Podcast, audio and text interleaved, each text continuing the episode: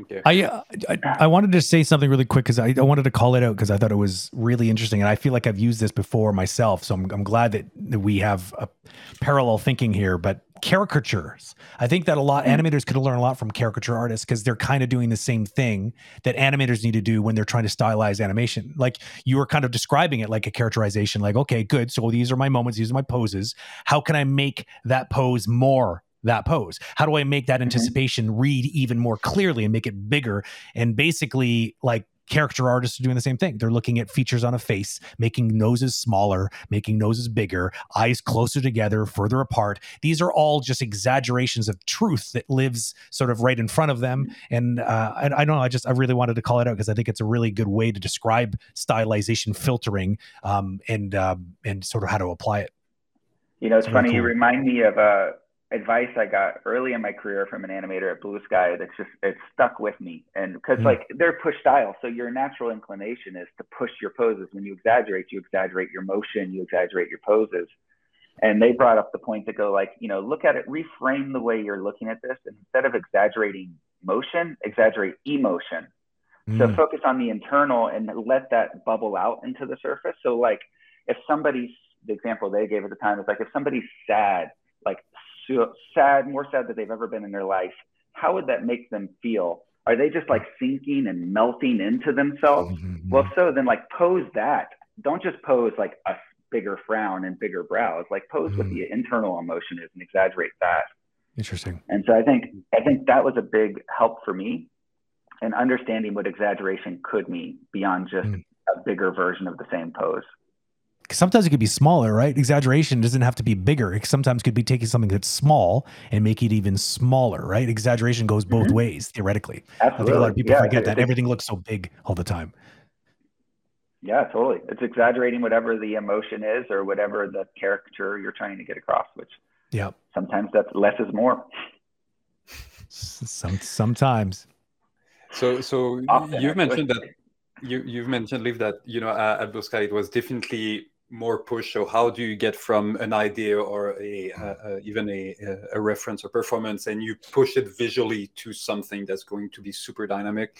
Uh, DreamWorks was a little bit more on the side of let's go get the essence of of the the performance and sometimes the little facial subtlety uh, uh, and all of that.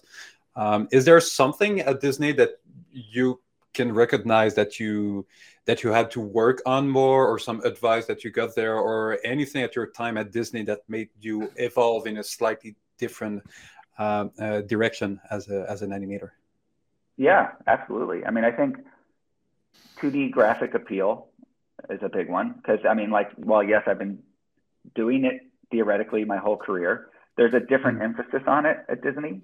You know, there's a huge emphasis on um, line breaks and shapes, like the way you would think of it as a drawing, like where there's angle changes, you know, in different places and maintaining those and not losing those and letting the architecture of the architecture of the face live in poses, um, learning where the 3D cheats are, you know, where like in 2D, even if I'm talking to you full frontal, the drawing might be a little bit three quarter, you know, because it's just Mhm. more appealing to have that three quarter.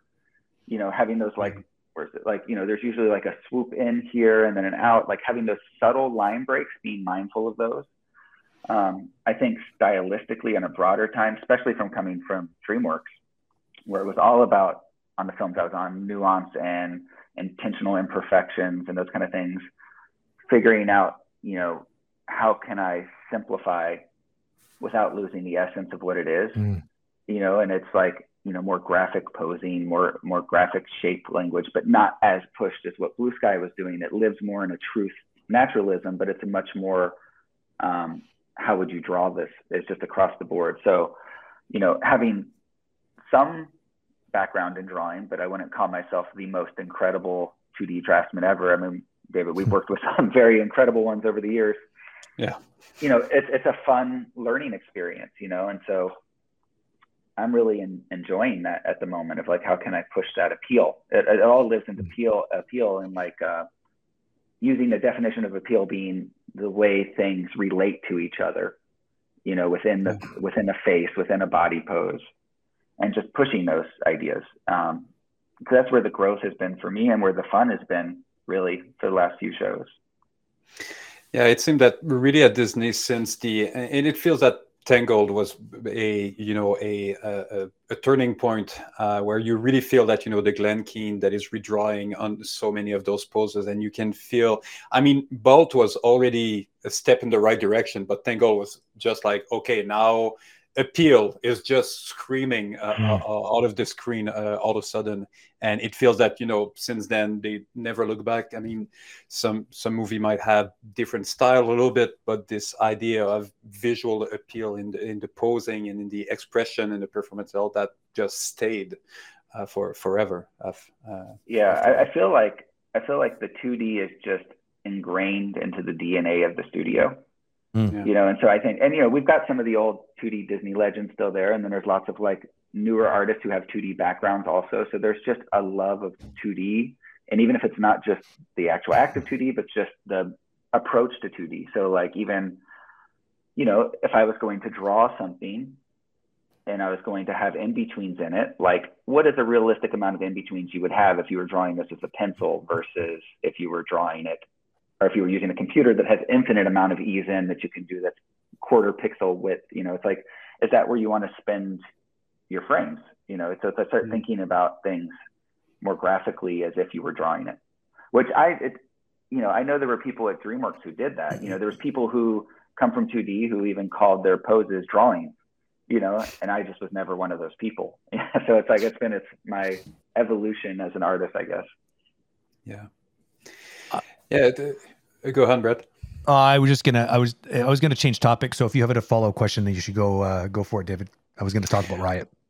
Um, yeah, no, for, for, for me, it's just this. Uh, I was wondering because during this time with uh, Tangled and, and, you know, back there had been a change of leadership back then that you had the, you know, uh, John Lasseter and Ed Catmull that that uh, arrived and kind of helped to restructure a little bit the the animation uh, studio there. Is, is, there since you've been at, at Disney, was there any uh, you know stories or anything uh, discuss about this uh, transition? Because disney did a couple like okay movies and then it, very mm-hmm. rapidly after tangle was just like hit after hit after hit. So is there some that lived this transition that kind of spoke about it I mean, yeah unfortunately i don't have a lot of knowledge on that time. Like when i came was actually when the transition of lasseter leaving um, and mm-hmm and Jennifer Lee coming in. So I don't really have a lot of history. I do. I mean, I heard secondhand, so take it with a grain of salt. That just, you know, a lot was riding on Tangle being successful for the studio. Like, if not, then you know,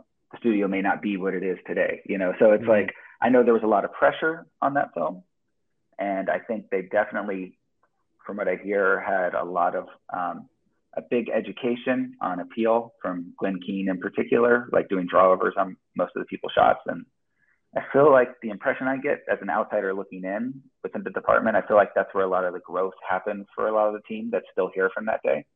Mm-hmm. But beyond that, I, I, don't, I can't really speak to it. I just don't know. Brent, go on.